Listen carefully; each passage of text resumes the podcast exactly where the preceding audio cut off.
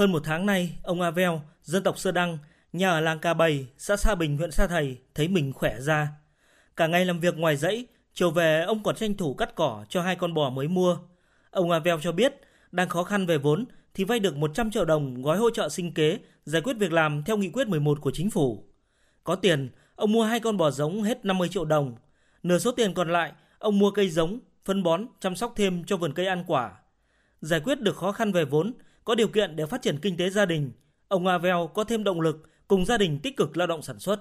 Rất cảm ơn Đảng Nhà nước quan tâm đối với gia đình thì rất mừng. Tiếp cận nguồn vốn của ngân hàng thì đi chăn nuôi bò, trồng cây ăn trái, làm ăn cho gia đình phát triển hơn. Đối với hàng trăm hộ dân ở huyện Sa Thầy, số tiền vay với lãi suất thấp theo nghị quyết 11 của chính phủ đến rất đúng lúc đã giải quyết được những khó khăn cấp thiết của gia đình. Qua thôn trưởng và bí thư chi bộ, biết có nguồn vốn vay phục vụ mua sắm trang thiết bị học tập cho học sinh, gia đình anh Lương Văn Phúc thuộc diện hộ nghèo, nhà ở thôn 1 xã Gia Sia đăng ký với tổ tiết kiệm và vay vốn của thôn để tham gia chương trình. Từ số tiền 20 triệu đồng vay được, anh đầu tư mua phương tiện học tập cho hai con. Gia đình à, tôi khó khăn nhất là Covid-19, nhà nước có chương trình cho vay à, số tiền này thì tôi về mua hai cái máy tính bảng để à, cho hai đứa con để học có điều kiện tốt hơn. Mong cho hai con nó học giỏi thành đại sau này để giúp đỡ với bố mẹ. Thực tế tại tỉnh Con Tum cho thấy, Nghị quyết số 11 ngày 30 tháng 1 năm 2022 của Chính phủ về chương trình phục hồi và phát triển kinh tế xã hội đã nhanh chóng đi vào cuộc sống và phát huy hiệu quả. Để làm được điều này, các cấp các ngành của tỉnh đã khẩn trương triển khai thực hiện và tạo các điều kiện cần thiết giúp người dân nhanh chóng tiếp cận được vốn vay. Ông Nguyễn Minh Thuận, Bí thư Đảng ủy xã Sa Bình, huyện Sa Thầy cho biết,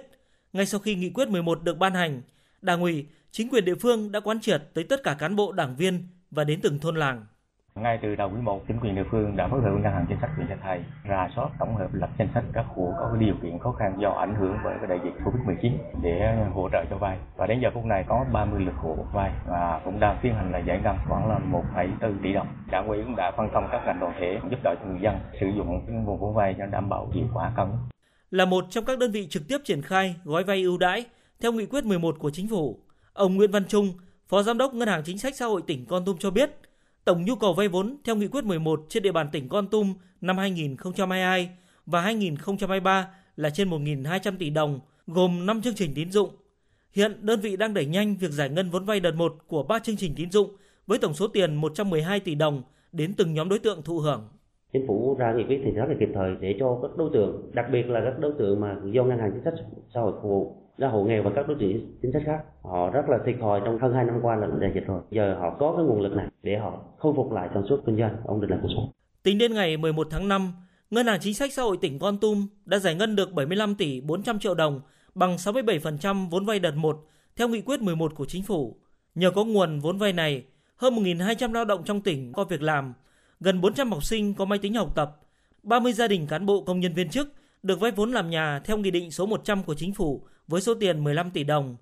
Cũng từ việc thực hiện nghị quyết 11 của Chính phủ, Ngân hàng Chính sách Xã hội tỉnh Con Tum đã điều chỉnh kỳ hạn lãi suất vay cho 320 hộ dân với tổng số tiền 13 tỷ đồng.